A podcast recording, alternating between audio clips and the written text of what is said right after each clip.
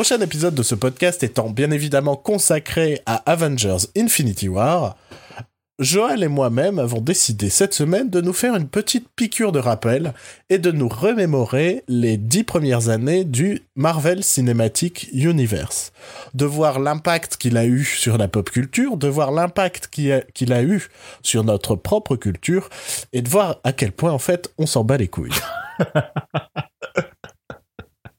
Ça va Joël, tu es prêt? Déjà, bonjour tout le monde. Ouais, mais tu prends même pas le temps de dire bonjour à nos, à nos chers auditeurs. J'ai plus envie de dire bonjour.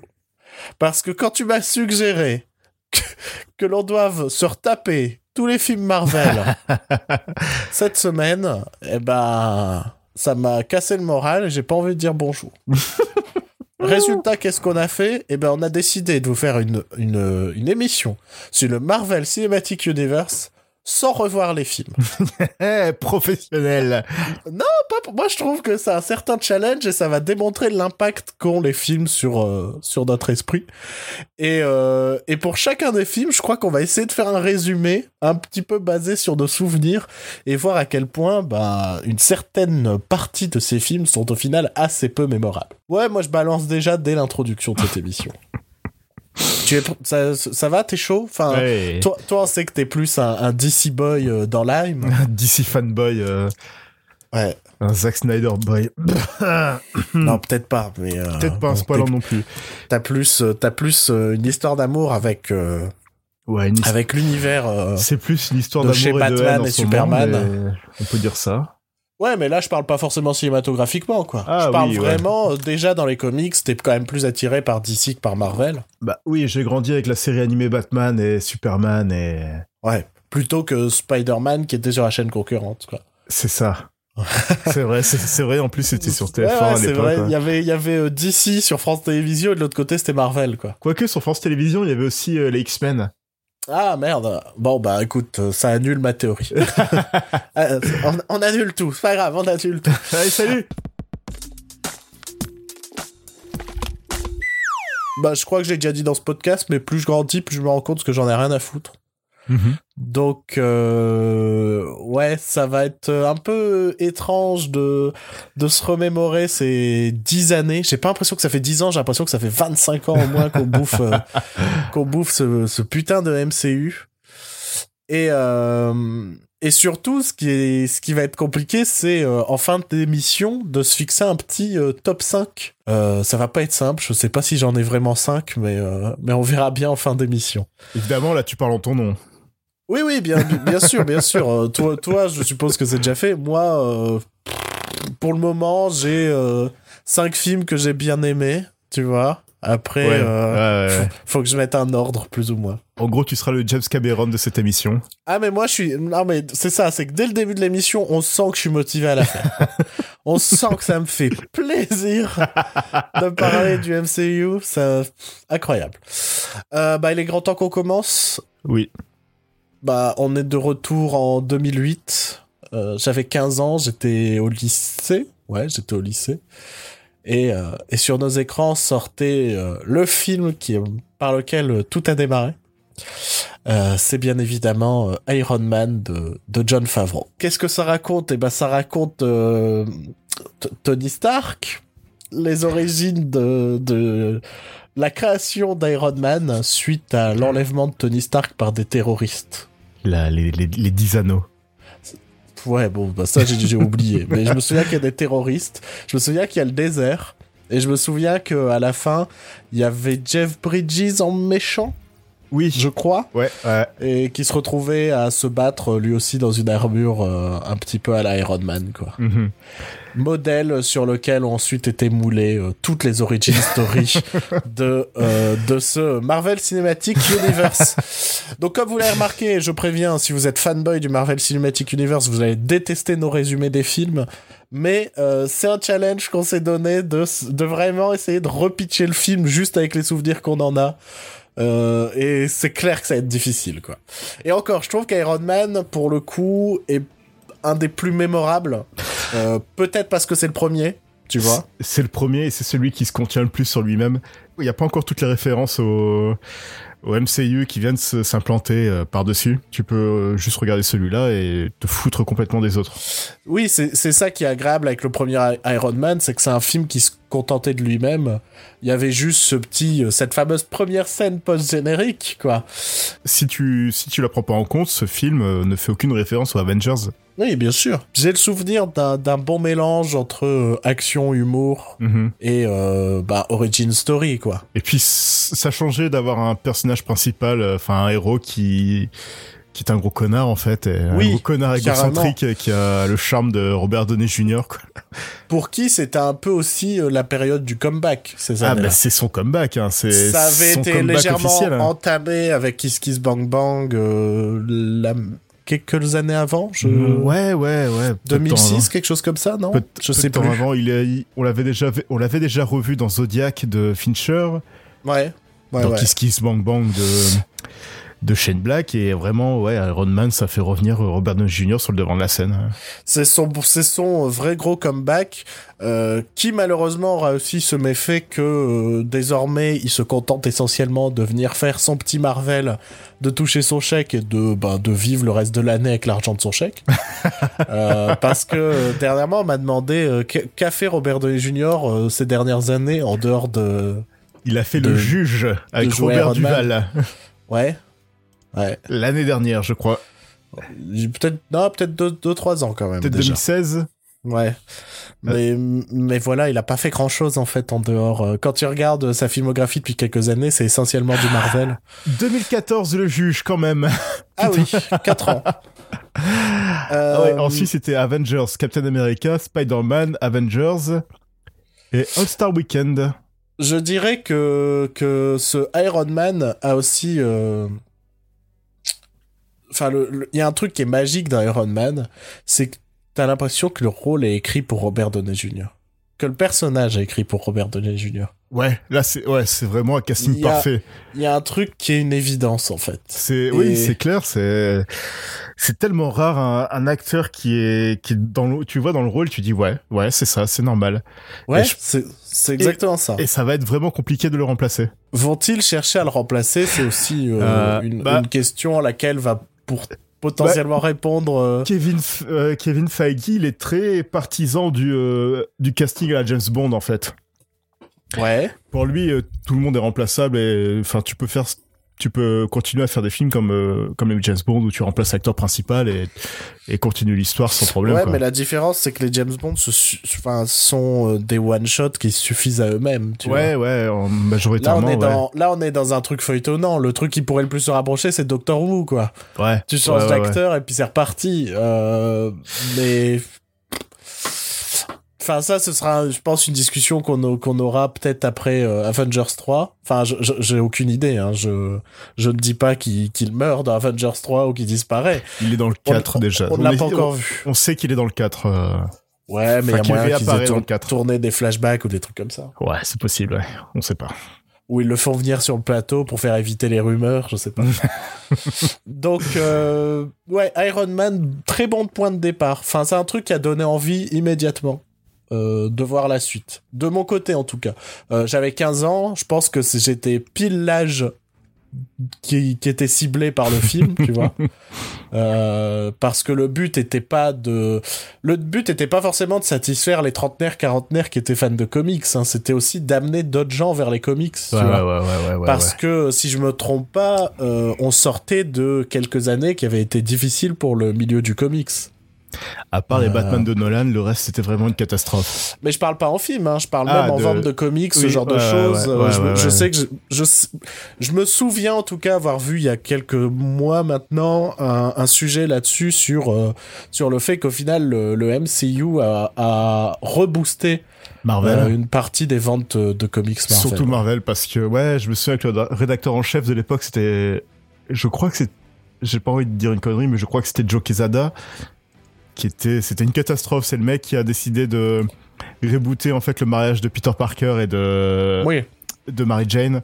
Ouais. Parce que pour lui, euh, Peter Parker est mieux euh, en étant célibataire et puis il a fait toute une histoire euh, complètement grotesque sur sur une amnésie. Enfin, c'était c'était un peu controversé comme comme époque. Très bien. voilà. Non, mais j'ai rien à ajouter là-dessus. J'ai rien à ajouter là-dessus. Euh, autre chose à rajouter sur euh, ce Iron Man? Euh, J'ai une petite pensée pour Terrence Howard.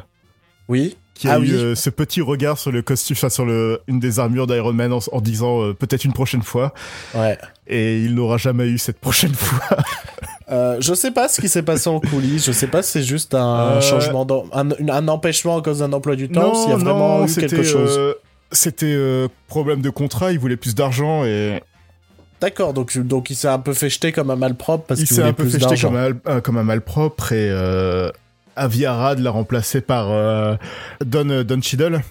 Ouais, c'est clair qu'il y a même il y a eu aucune justification et c'est le même personnage quoi. Ouais ouais. ouais donc c'est vraiment en mode ça passe, ça passe.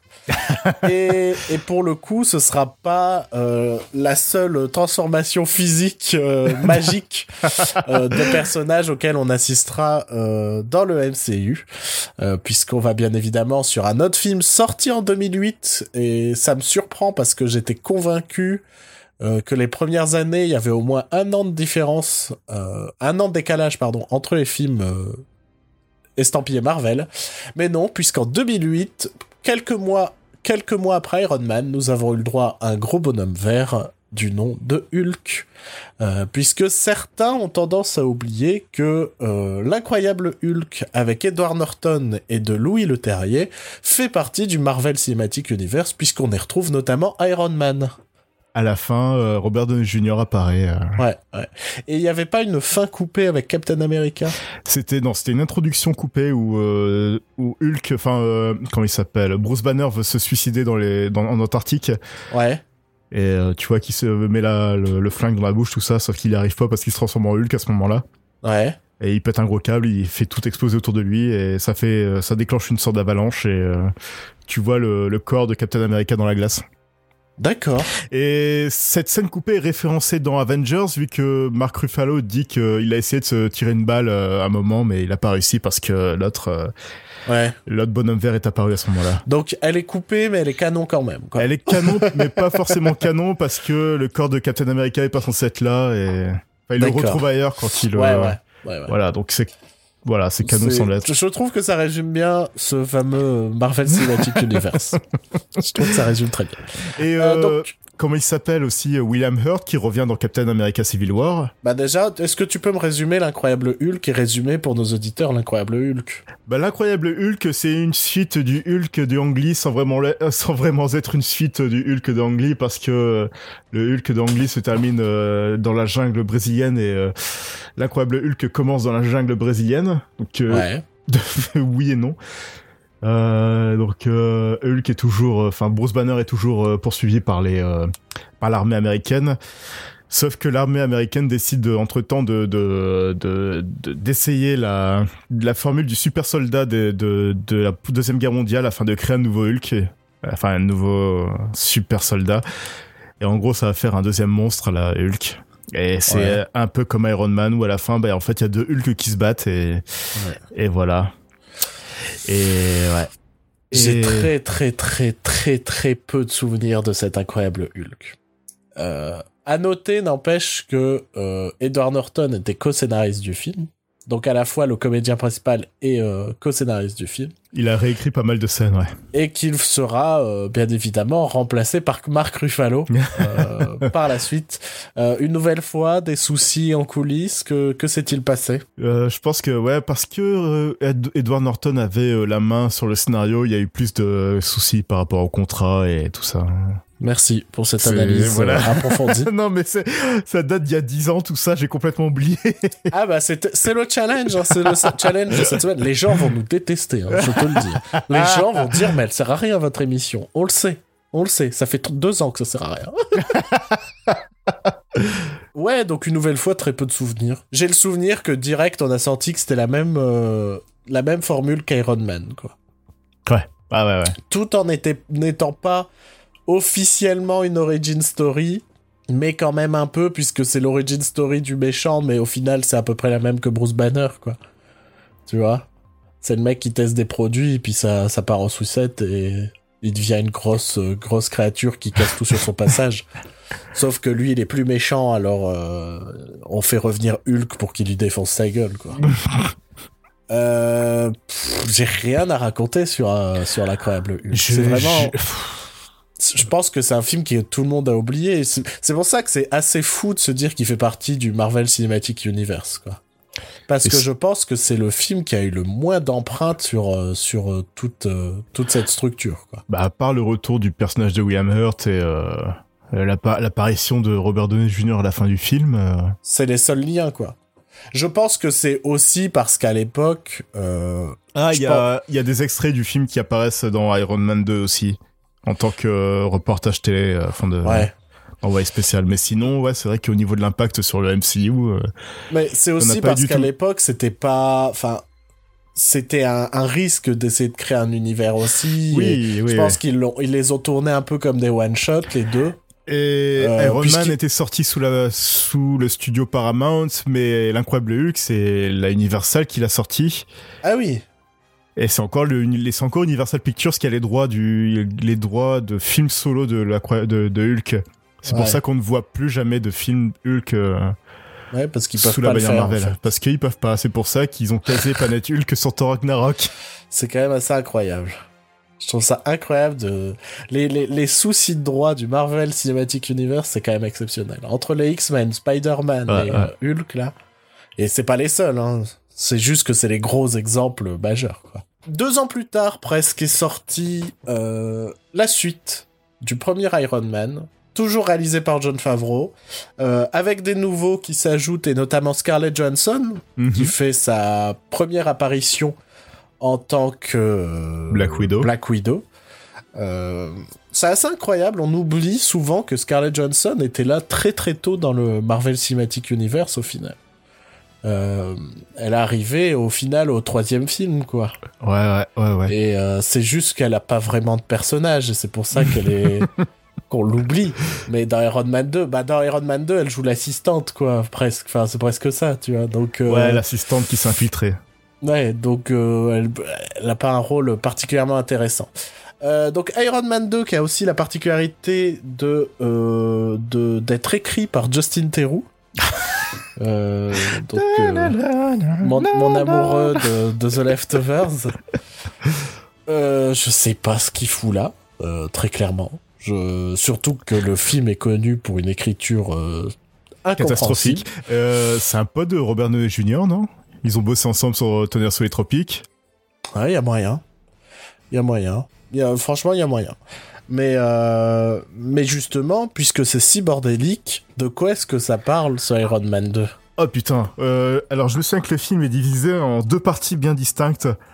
Euh, la première partie, Tony Stark est malade à cause du, du cœur du cœur qui s'était construit dans le premier film. Donc il doit construire un nouvel élément à partir des plans de son père.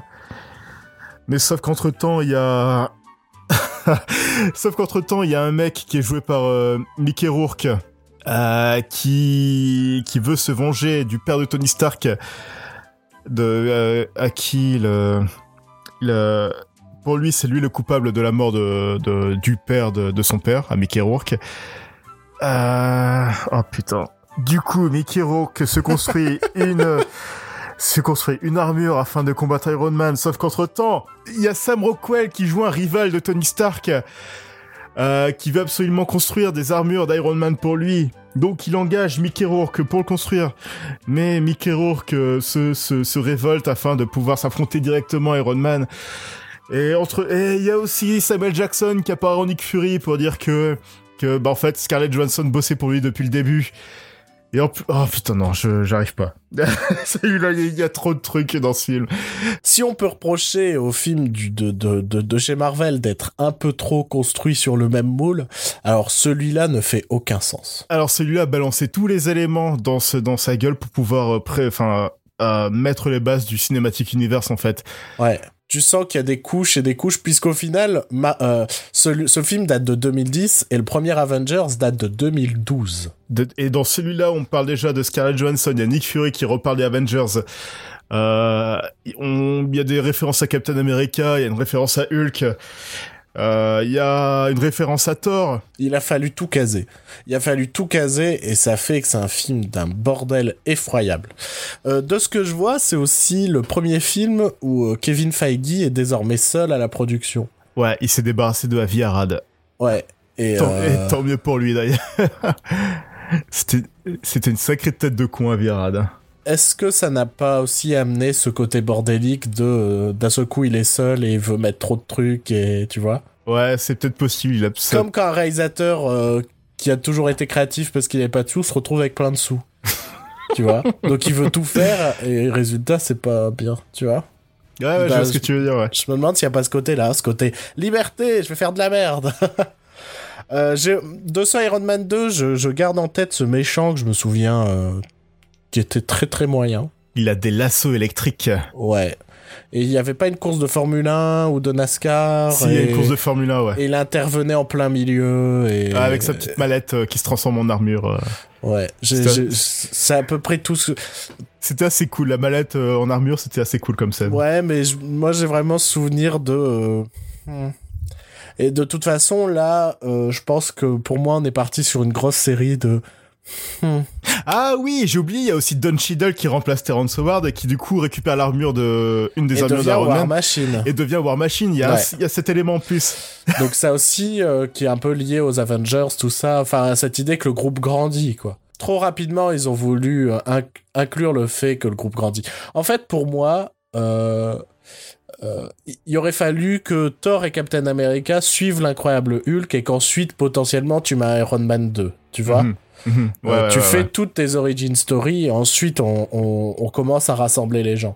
Ouais, parce Là, que là, on a, ce- on a déjà une suite à Iron Man euh, dès le troisième film. Ouais, c'est ça. C'est Oh, c'est exactement ça. C'est le troisième film et c'est déjà une suite. Alors que tu connais pas encore les autres et qu'à l'époque, bah, ça savait que l'objectif. De toute façon, ils avaient annoncé la création du Marvel Oui, Cinematic. Universe et que leur objectif c'était de tous les rassembler en un film, quoi. Et c'était une erreur. C'était une erreur de faire ça avec Iron Man 2, quoi. Un an plus tard, quasi jour pour jour, sort un film de Kenneth Branagh. Euh, on oublie souvent que c'est lui qui a réalisé ce film.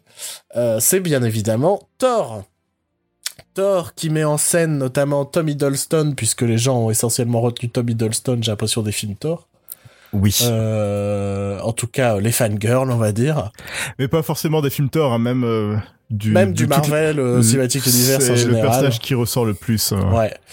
Et euh, bien évidemment, Chris Hemsworth euh, dans le rôle, bah, dans le rôle titre, euh, on va dire. Euh, également casting Anthony Hopkins, Natalie Portman. Enfin, casting quand même, je trouve que casting prestigieux. Casting a de la gueule. Natalie Portman, Tom Hiddleston, Stellan Skarsgård, euh, Idris Elba, Anthony Hopkins, René Rousseau, Kat Dennings. Apparemment, euh, déjà première apparition de Jeremy Renner, mais Jérémy Renner qui fait une apparition qui, tombe comme un cheveu sur la soupe en fait. hein. Bah c'est une nouvelle fois pour euh, commencer à tous les ram tous les assembler en fait. Alors qu'il est, il est présenté encore une fois dans Avengers en fait. Ouais, parce que je me souviens pas du tout qu'il y avait Jeremy Renner dans. Il, dans ouais, Thor. il fait, il fait son caméo dans Thor. Pour ensuite être présenté plus tard. Ouais, donc en fait, c'est ouais, c'est des apparitions qui servent à rien vu qu'il est. Ouais. euh, t'as- ouais, il y a pas de contexte à ça. Il y a. C'est juste la scène. Il hésite entre un arc et un flingue. Ouais. Du coup, il prend un arc et. Euh, Thor qui, euh, je trouve, continue un peu sur cette lancée d'Iron Man 2 de doute et de potentielle déception de l'univers. non, mais même, je pense même pour les fans à l'époque, ce sont pas deux films qui ont été euh, forcément acclamés. euh, Iron Man 2 et Thor à l'époque. Non, non, Euh, non, non. C'était il- pas, euh, c'était pas non plus décrié comme des, des catastrophes, mais c'était. Ils ont pas, ils ont pas eu le même niveau de succès qu'ils ont maintenant. En Non, fait, clairement euh, pas. Même au niveau de la critique, c'était pas. euh, C'était pas dithyrambi- dithyrambique non plus. Et une nouvelle fois, je vais te demander à toi de résumer Thor. parce que, sincèrement, en dehors du côté euh, très clinquant des décors et euh, Ouais. de certains looks, je ne me souviens absolument de rien. Euh, je crois qu'il y avait une romance avec euh, Nathalie Portman, Oui, oui. et c'est à peu près tout ce dont je me souviens de ce film qui, de souvenir, était soporifique. ah, j'ai un euh. souvenir d'un film long et interminable, euh, catastrophe. Alors Thor et Loki sont les, enfants d'Odin. Thor est prévu de, devenir le roi après, enfin de succéder à, à Odin sur le trône d'Asgard. Sauf que Thor n'en fait qu'à sa tête et se retrouve banni d'Asgard et se retrouve sur Terre. C'est comme ça qu'il rencontre Nathalie Portman et euh... et comme il a des pouvoirs de dieu, ben c'est justement il les a plus parce que euh, ah il a été, ah, il a été banni sur Terre. Je m'en souviens bien, dis donc. Et Odin lui a retiré son marteau. Mais qui prend le mérite à nouveau, il pourra. C'est moi, t'es en train de regarder Wikipédia là. Non, pas du tout. C'est là, je t'assure que j'ai juste la liste des films devant moi. Ouais, ouais, ouais. Alors donc euh, Odin envoie le, le marteau sur Terre, donc euh, Thor va absolument récupérer, sauf que euh, la première fois qu'il essaye, il n'arrive pas parce qu'il est pas encore worthy. C'est Excalibur quoi. Voilà, c'est Excalibur, sauf qu'il est pas encore, il est pas encore assez Excaliburné à ce moment-là. Ouais. Entre temps, il y a Loki qui complote pour avoir la place sur le trône. Et voilà. Donc une histoire pas sur Nantes. Voilà. ce qui était censé être, ce qui était censé être euh, le grand film de science-fiction à la Shakespeare, tout ça, euh, ça, bah, ça se passe 90% sur Terre surtout réalisé par Kenneth Branagh. Surtout, euh, oui, voilà, qui est connu pour ça. Qui était connu pour ses adaptations de, de, Shakespeare. Voilà. Et on se retrouve avec une romance sur Terre dans des décors lambda, alors que tout le marketing avait été fait euh, dans sur le euh, Nouveau-Mexique. En gros, ils sont entourés de désert. Il y a rien de plus chiant que un petit village entouré de désert, alors que c'est censé être un gros film de SF on, parlait de, Kenneth Branagh et il y a quelque chose qui quand même euh, ressort déjà dans, ses premiers films, c'est des choix de réalisateurs assez atypiques. Mais euh, tu vois, c'est pas forcément ciblé euh, gros réalisateur de films d'action, ce genre de choses. Bon, il y a Louis Le Terrier qui sort de, de l'écurie Besson. Ah oui, et l'incroyable Hulk, on n'a pas dit, il a été écrit par Zach Penn. Ouais, c'est vrai. Zach Penn qui, qui... Ce détail. Ouais, ouais, Zach Penn, ouais, voilà. Qui est, pas un très grand scénariste. Je, je, précise pour les gens qui savent pas qui c'est. Non, non, non, non, non. C'est vrai qu'on voit ça, on a vu sa tête euh, en ce moment à cause de Ready Player One, mais euh, non, il est très mauvais. C'est un mec très mauvais. Ouais. Euh, Donc oui, des choix de réalisateurs. Enfin, John Favreau, qui à qui on doit Iron Man, était quand même essentiellement connu pour Elf à l'époque. Hein. Pour Elf, il avait en tant que réalisateur, puisqu'il avait, fait, euh, rapidement il avait fait Zatura aussi, mais Zatura c'était pas non plus le gros succès. Non, ça n'avait pas forcément marché. Elf avait plutôt bien marché, mais voilà, t'as le réalisateur de Elf qui se retrouve à la tête d'Iron Man. Aujourd'hui, ça paraît complètement absurde de se dire ça.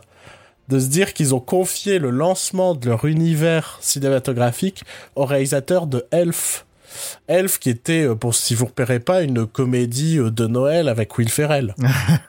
Eh, mais je pense à un truc. Iron Man, à la base, euh, ils avaient pas la, ils avaient la moitié du scénario qui était écrit. Ça a été écrit de, je pense que ça a été improvisé tous les jours, et c'est pour ça que ça a beaucoup aidé que ce soit John Favreau le réalisateur, vu qu'il encourage beaucoup, beaucoup ça. L'improvisation? Ouais, ouais. T'as des trucs à dire sur Thor. J'ai vraiment le souvenir d'un film tellement chiant et fade. Euh, bah il y a le personnage de Loki qui ressort parce que c'est le seul méchant du Marvel, un des rares méchants du Cinematic Universe qui qui a une bah, personnalité et qui revient surtout. Qui a une personnalité qui revient et qui est à peu près écrit quoi, qui a à peu près un arc. Le méchant d'Iron Man 1 disparaît, le, le méchant d'Iron Man de Iron Man 2 disparaît, le méchant de Hulk disparaît. Thor est peut-être la seule saga au sein de ce Marvel Cinematic Universe où on conserve quand même au moins un des méchants dans chaque film. Oui, ouais, ouais, ouais. C'est aussi parce qu'il y a ce côté un peu culte auprès de certains fans du personnage. Mais bon, c'est les seuls à faire ça, puisque euh, euh, si tu veux, on peut enchaîner très rapidement, et puis il va peut-être falloir qu'on enchaîne, parce qu'on en a des films à s'enfiler. Ouais, ouais. Euh, juste pour finir sur Thor, moi ce que j'aimais bien dans Thor, c'était les, les, les, sourcils teints en blond de, de Chris Hemsworth. Il suffit de comparer la tête de Chris Hemsworth dans Thor et dans Avengers ou dans les autres Thor pour se rendre compte qu'il avait les sourcils teints, et c'était assez, assez, assez gênant. Tu m'as interrompu pour dire ça. Ouais, parce que je trouve ça très drôle.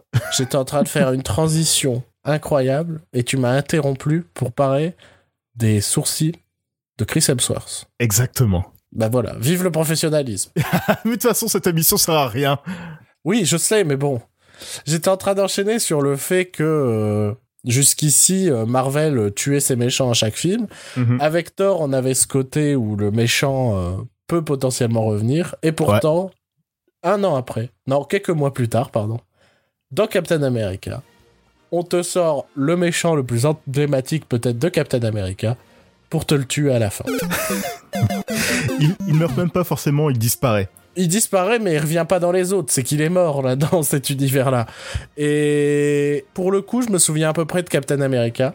Je me souviens que c'est euh, donc le personnage de Chris Evans qui s'appelle Steve Rogers. Mhm. Putain, je me souviens du nom du personnage. C'est un des rares. hein. C'est à noter. Euh, donc Steve Rogers, euh, jeune euh, jeune soldat tout maigre de l'armée américaine, qui se retrouve à être choisi pour une expérience et il va devenir ce ce soldat absolument incroyable et musclé et, et bel homme, tout ça. Et je ne sais plus pour quelle raison. J'ai dit deuxième guerre mondiale. C'est la non, c'est la deuxième. Mhm. hein. C'est la deuxième guerre mondiale, ouais. Ouais, j'ai eu un doute. C'est Wonder Woman qui se passe euh, dans la première, guerre Première, mondiale. ouais, ok. Je, je, je, je confondais.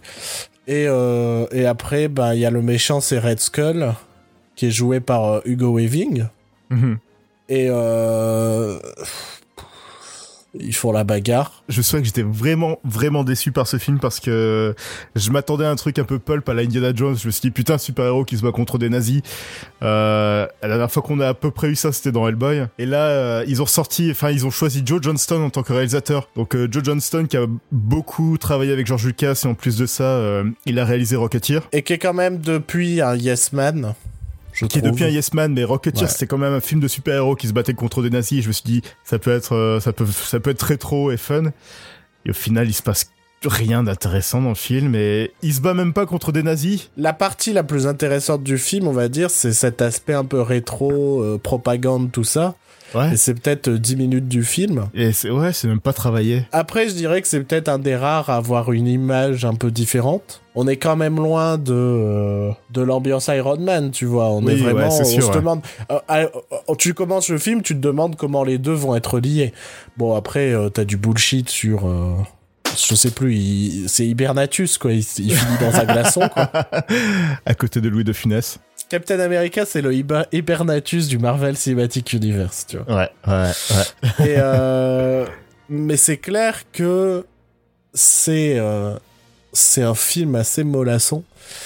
Et, et ce qui est incroyable, c'est que c'est ce film-là qui amorce Avengers, Ouais, parce que ça s'appelle Captain America The First Avenger. qui amorce le, le rassemblement, qui marque... euh, Enfin, Avengers marquera la fin de la phase 1. Moi, je me souviens que pour Avengers, j'étais pas emballé. Hein, parce que je me suis... Après... Enfin, quand t'enchaînes l'incroyable Hulk, Iron Man 2, Thor, Captain America, tu te dis pas j'ai hâte. Parce que l'incroyable Hulk est une- presque une copie carbone d'Iron Man, sachant qu'ils ont été à peu près faits en même temps.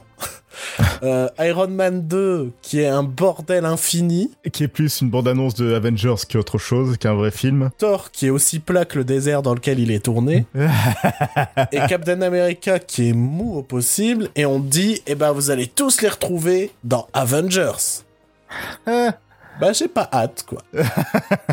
j'ai pas hâte. Et pourtant, ben, j'avais un peu raison de pas avoir hâte. Tu veux résumer Avengers ou pas? Euh, Loki revient. C'est qui le méchant dans Avengers? Loki. D'accord. voilà. Putain, c'était il y a 6 ans, je me souviens déjà pas de Avengers. Donc Avengers sorti le 25 avril 2012. hein. Ouais. Donc euh, demain, ça fera pile 6 ans. Enfin, Donc, demain euh, pour nous. Oui, c'est vrai. Tiens, c'est vrai en plus.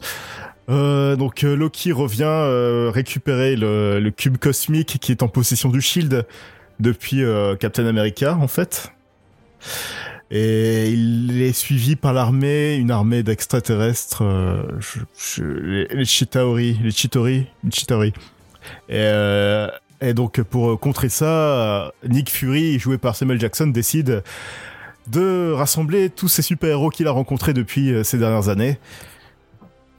Putain, mais tu te souviens bien des trucs. Mais Moi, oui, en vrai, sincèrement, tout ce que je me souviens, c'est qu'il faut qu'ils se rassemblent. Je me souviens qu'il y a un plan où Black Widow elle est poursuivie par Hulk, Mhm. qui casse des trucs derrière elle. Je me sou- on se souvient tous du Hulk Smash. où euh, Hulk finit par défoncer Loki en le, comment, comment dire le balançant comme une serpillière quoi. C'est à peu près tout ce dont je me souviens d'Avengers. Sincèrement, cette phase 1, il y a un film qui m'a marqué et c'est le premier quoi. Ah celui-là et Avengers, j'irais moi. Moi, Avengers, ça m'en a touché une sans toucher l'autre.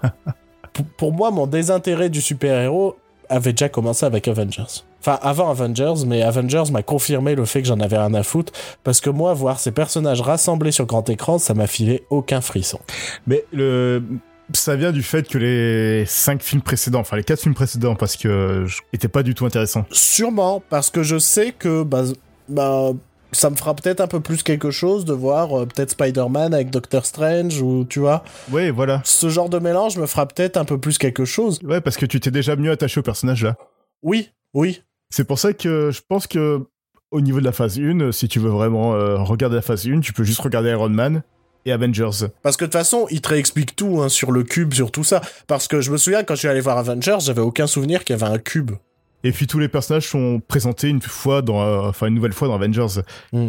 Il te présente encore une fois euh, Captain America d'où il vient, euh, Hulk d'où il vient, qui est remplacé, enfin qui est de, qui est Mark Ruffalo cette fois.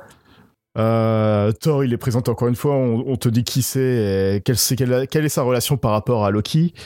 Black Widow réapparaît. Hawkeye a sa vraie présentation cette fois. Donc ouais, je pense que les Je dirais qu'Hawkeye a le seul développement de son personnage de toutes ses apparitions Marvel. c'est le mec le plus en retrait et en même temps le mec le mieux écrit. Moi, ce que j'aime bien chez Hawkeye, c'est que en fait, c'est juste un job pour lui. Euh, je regarde dans mes dans ma collection de DVD, dans, dans mes Blu-ray et tout, euh, le seul film de toutes ces de, de tout le MCU que j'ai en DVD, c'est Iron Man, premier du nom. je n'en ai aucun autre parce que je m'en fiche. Tu vois, j'ai vraiment ce côté, je m'en fiche. C'est dans le meilleur des cas, c'est juste divertissant, quoi. Et c'est tout ce que ça me provoque chez moi. Et encore, attention, parce que là aussi, on sort de la phase 1 et c'est clairement la pire phase du Marvel Cinematic Universe pour moi. De très loin. C'est, ouais, c'est vraiment, euh, ils, y allaient à tâtons, hein. Oui, c'est, c'était, c'était fade parce que ça osait pas grand chose. Aujourd'hui, ça ose toujours pas grand chose, mais, on va dire un que, peu plus. et ça a trouvé un rythme de croisière, tu vois. Le, le, moteur est démarré, ils savent à peu près, euh, à peu près faire les choses. Le début, ça arrêtait pas de caler. Ouais.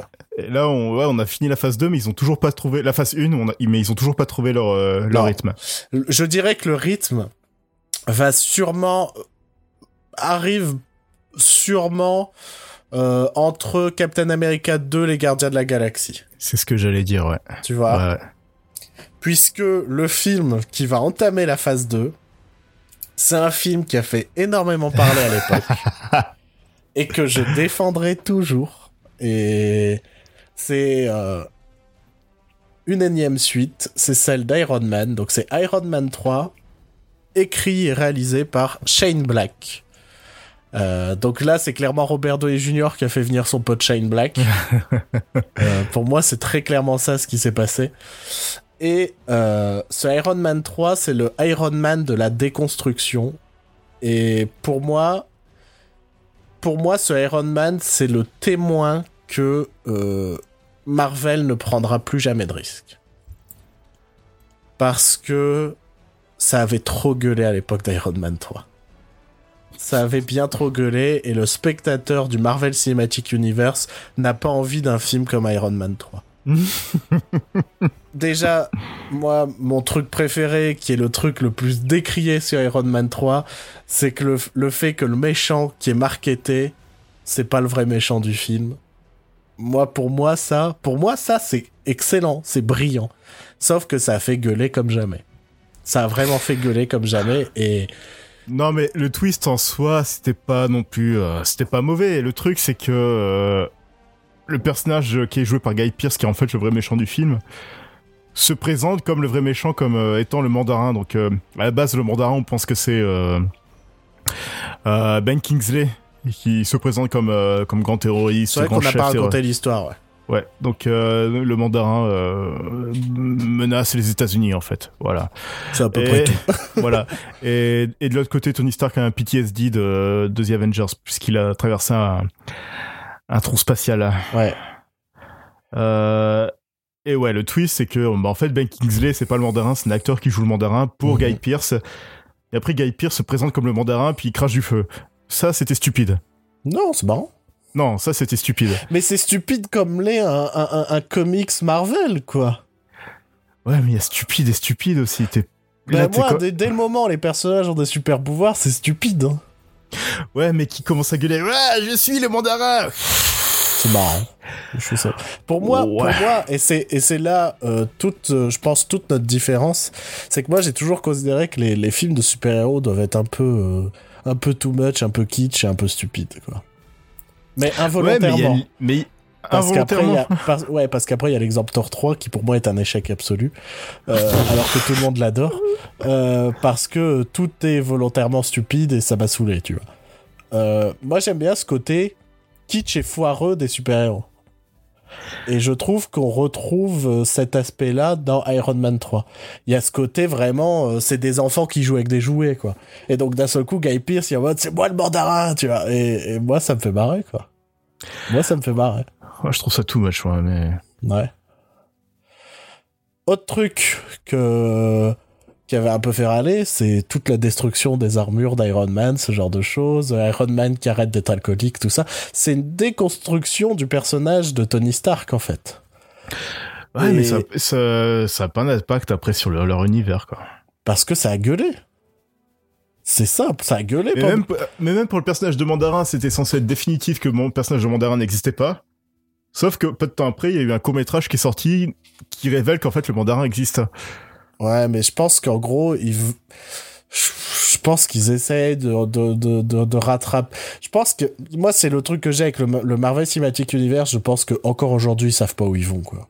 Mais, euh, moi, je pense qu'ils savent où ils vont, mais je pense qu'ils essaient quand même de faire du, euh, du, euh, du rattrapage sur certains trucs. Par exemple, sur le personnage du mandarin qui a été, euh, où ça a gueulé en même temps, pourquoi pas ne pas dire, dire que le mandarin n'existe pas alors que finalement, bah, ils vont pas, ils vont jamais réutiliser le mandarin.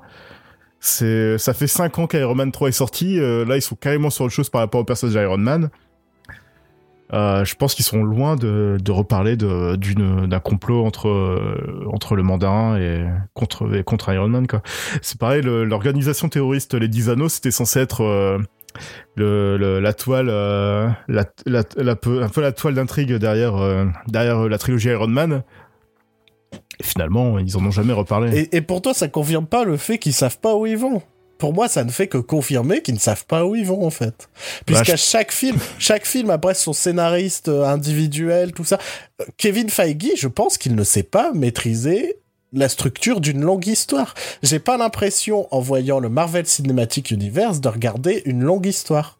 Bah si, il y a Thanos à la fin d'Avengers pour te dire attends, dans dix ans il y aura Thanos. Voilà, super. Ce n'est pas de l'écriture. Et pour moi, Kevin Feige ne fait qu'improviser au fur et à mesure. Et il va, il vient voir par exemple, bah là Shane Black en lui disant, ce serait pas mal que tu mettes ça, ça, ça dans le film. Et Shane Black fait OK et il les met dans le film sans trop savoir à quoi ça va servir après, puisqu'après il travaillera plus sur les restes pour moi, le, MCU est vraiment improvisé au fur et à mesure, et ça se sent, quoi. Ça se sent. Ce, ce n'est pas une histoire homogène à aucun moment, quoi. Thanos arrive en tant que simple spectateur des films. Qu'est-ce que je sais de Thanos? Bah, pas grand-chose, quoi. Et en quoi je pense que c'est genre la pire menace de l'univers? Eh bah, j'en sais rien du tout. J'en sais rien du tout, parce que les films ne me l'ont pas amené à montrer. Et pour moi, c'est un échec de construction. Si tu regardes jamais les scènes post-génériques des, des, des, films Marvel, si tu casses toujours la fin, la fin du film, enfin la fin du générique, euh, Thanos, la seule fois où tu le vois, c'est dans Les Gardiens de la Galaxie. Mm. Et encore à ce moment-là, il est juste assis sur son trône et il sourit à la caméra. On sait juste que c'est le père de Zoé Saldana, je ne sais plus son nom le film. Gamora Ouais, Gamora, ouais. Eh, je connais les noms des personnages. Eh ben, dis donc. Donc le, ouais, le personnage de Thanos c'est foiré pour moi. Enfin, ils ont beau euh, nous dire qu'ils vont nous le présenter dans le film euh, Infinity War. Euh, c'est, trop tard pour le présenter. Non, non, t'as pas vu qu'apparemment ils vont sortir un roman Si, si, je l'ai tweeté récemment sur. Qui, qui, va, ouais, ça sent bon quoi un roman qui va expliquer les origines du personnage. Bah, oui, ouais, c'est une très bonne idée, ça. Surtout que le roman sort cet automne, alors que le film sort demain. Ouais, super, bonne idée. Bravo les gars. Euh, donc tout ça pour dire pourquoi est-ce que moi j'apprécie Iron Man 3 parce que j'ai l'impression que Shane Black en avait absolument rien à foutre. et que lui s'est plutôt amusé à tout déconstruire. Ouais, oui. Et en se disant Euh. derrière, démerdez-vous. et moi, je trouve en- ça beaucoup trop cool. Mais ouais, enfin à part le- la fin que j'ai pas trop aimé, mais euh, en tant que j'adore le côté euh, buddy movie entre euh, entre Tony Stark et euh, son pote là qui est joué par Don Cheadle, j'oublie son nom, Ouais, je sais plus son nom non plus. War Machine. Ouais. J'adore, enfin j'adore leur, leur- la relation qu'ils ont tous les deux. Mhm. Ça fait vraiment, ça fait vraiment un fatal en fait. Ouais, ouais, bah tu sens Surtout- que Shane Black a bossé sur l'arme fatale pendant des années, quoi. Enfin ouais, tu vois que c'est un peu son genre à lui en fait, Ouais. son genre de film. Ouais. Ouais, le fait que tu vois Tony Stark la majorité du film sans son armure, c'était cool aussi. Tu vois un peu son ingénuité par rapport à ça. En fait, c'est un film sur Tony Stark plus que sur Iron Man. C'est aussi pour ça que ça a déplu. C'est pour moi, c'est aussi pour ça que je crois que les deux premiers Iron Man, t'avais euh, t'avais Iron Man toujours avec son casque et sur Iron Man 3, c'est la tête de Tony Stark. Ouais, ils, étaient séparés les le Iron Man et Tony Stark sur les premières affiches. Ouais, et que maintenant c'est lui qui est dans l'armure, mais c'est lui quoi. C'est euh, un film sur Tony Stark sur Iron Man 3. C'est pour ça, c'est vraiment une déconstruction du personnage et, et en ça, moi je trouve ça cool. Je trouve ça c'est c'est un des rares films où je suis sorti de là en disant bah c'était cool, je trouve ça marrant et tout. et là on va enchaîner sur euh, un film qui porte très bien son nom, euh, Thor, le monde des ténèbres. Euh, sorti en 2013, on a oublié de préciser que Ouais, Iron ouais. Man 3 était aussi sorti en 2013. Donc Thor, le monde des ténèbres, réalisé par Alan Taylor. Euh, Je pense qu'on peut le dire que c'est le pot- potentiellement le, le, le pire film du Marvel Cinematic Universe. Ouais, ouais, ouais. c'est ouais, ouais. fade et c'est chiant quoi. C'est-à-dire que Captain America c'était mou et euh, Thor c'était euh, fade. Bah, Là, c'était fade et mou. Là, c'était les deux en même temps, quoi. C'est, il a pris les défauts des deux côtés, il en a fait un film et c'était euh, interminable. Horrible. Complé- J'ai vraiment complètement. souvenir de, de, de, de m'être dit, mais putain, pourquoi je suis allé voir ça? Je suis vraiment teubé. J'ai détesté Thor et je vais voir Thor 2, mais je suis teubé. quoi. En fait, faut lire le, les, les, dernières, les dernières interviews de Christopher Eccleston Ouais. Donc, il faisait le méchant de ce Thor. qui faisait le méchant du gros, film. l'histoire, c'est qu'il y avait un, extraterrestre qui attaquait la Terre, quoi. Ouais, Et, et, Thor, il venait faire la bagarre euh, en Angleterre. voilà, c'est ça. Alors que le monde est un peu euh, en danger, mais on n'appelle pas les Avengers. Alors ça, c'est un souci qu'il va y avoir sur la plupart des films, quoi. C'est le monde est en danger, mais il y a toujours une excuse à la con pour pas appeler les Avengers. Et pour moi, c'est le plus gros échec de ce MCU, mais on, on en parlera sûrement mais après. non, mais je pense que la pire, le pire, c'est vraiment sur Thor, le monde des ténèbres. Ouais, parce que là, C'est- c'est vraiment, c'est, c'est une catastrophe mondiale, quoi. Et il y a juste Thor qui, qui Ouais. est là. Ouais. et qui fait là- où genre euh, sur Iron Man 2 tout ça ils ont casé trop de persos et tout bah, sur Thor ils l'ont pas fait ils ont juste Thor qui fait ah là là je fais la, je fais la bagarre tout seul ouais. Bah voilà hein, pas grand chose à dire sur Thor Bah, euh, non. on aimerait bien tout- connaître vos avis si jamais vous avez un avis euh, différent d'une autre sur un de ces films n'hésitez pas à Mhm. nous en faire part hein, parce que euh, comme vous l'avez remarqué c'est pas des avis d'experts du tout du tout du tout. C'est juste qu'on n'a rien vu cette semaine et on s'est dit, bah, comme euh, il y a la semaine prochaine, il y a Avengers, ce serait pas mal de parler de notre relation avec les films Marvel, quoi. C'est, c'est à peu près ça. Euh, bah, on peut enchaîner. On va enchaîner Ouais. sur un film écrit par les mêmes scénaristes que Thor, le monde des ténèbres, Et, Et que- qui et pour- le premier Captain America aussi. et qui pour moi m'a fait exactement le même effet. Je ne sais pas toi. Euh, Ah, c'est Captain, America, le soldat de l'hiver, et je te Ouais. laisse le résumer parce que je ne me souviens de rien, à part que je Ah. déteste le personnage de Bucky, et qu'à chaque fois qu'on nous le rappelle, je fais, mais putain, allez vous faire foutre, il est fan, ce personnage. Euh, donc Captain America, ça se passe peu de temps après euh, The Avengers. Euh, Captain America bosse toujours pour le Shield, il fait toujours des missions euh, secrètes pour euh, pour ce groupe. Sauf qu'un jour, il se rend compte que Bucky est revenu en tant que soldat de, de Hydra. Donc, Hydra, les méchants. Parce qu'il y a plein de trucs qu'on a oublié de vous présenter dans les Oui, précédents. ouais, ouais, c'est vrai que Hydra, c'est le, le groupe qui a été créé par euh, le Red Skull. Et en fait, on apprend que ce groupe s'est infiltré dans le Shield depuis la, la, la, depuis la fin de la Seconde En Guerre gros, mondiale. c'est des nazis, mais on peut pas trop le dire, quoi. On peut- ouais, en fait, c'est des faux nazis qui ont infiltré le Shield et le Shield est compromis depuis toutes ces années. Et euh, voilà, conspiration. Euh, le méchant du film, c'était euh, Robert Redford. Putain, j'avais oublié qu'il y avait Robert Redford. Oh, j'avais complètement oublié qu'il y avait Robert Redford. Mais c'était quoi le, c'était quoi le, plan du personnage? C'était quoi? Bah, c'était le directeur du Shield, mais en fait, euh, c'est il était corrompu en fait. Ouais, putain. C'est pas qu'il était corrompu, c'était carrément un agent ouais, de Ouais, ouais, ouais, ouais. Ah putain, j'avais oublié tout ça. c'est le, le, le, fameux Captain America avec la scène de l'ascenseur où tout le monde se paluche dessus, qui C'est juste, il tape des gens. Bah, elle est cool. Et je pense que c'est pour moi aussi l'occasion de parler du truc qui m'énerve le plus dans tous ces films de super-héros. C'est que euh, on est face à des super-héros dont les combats consistent essentiellement à se donner des coups de poing. À se foutre sur la gueule, ouais. Et ça m'insupporte.